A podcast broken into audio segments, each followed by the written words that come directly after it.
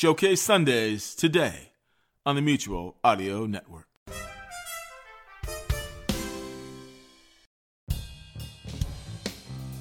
Good morning, everyone. Welcome to the Sunday Showcase on the Mutual Audio Network. I'm your host, David Ault. With our Transcontinental Terror special behind us from last week, it's a little more relaxed here on The Society with only two features. And in a moment, I'll head downstairs to the Sonic Society to bring you episode seven forty-nine, Mocking Mysteries, where we check into the introductory features of Mockery Manor. Mockery Manor is the theme park where people disappear, and it's up to a pair of chaotic teenage twins to catch a killer.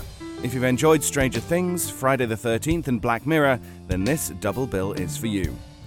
And after that, now that MadCon twenty twenty-two replay is over, we go and check out more from the Mutual Audio YouTube and some of the Golden Age series from Mutual's spiritual father, the Mutual Broadcasting System. Let's start off again on Sunday Showcase with Mutual Radio Theatre.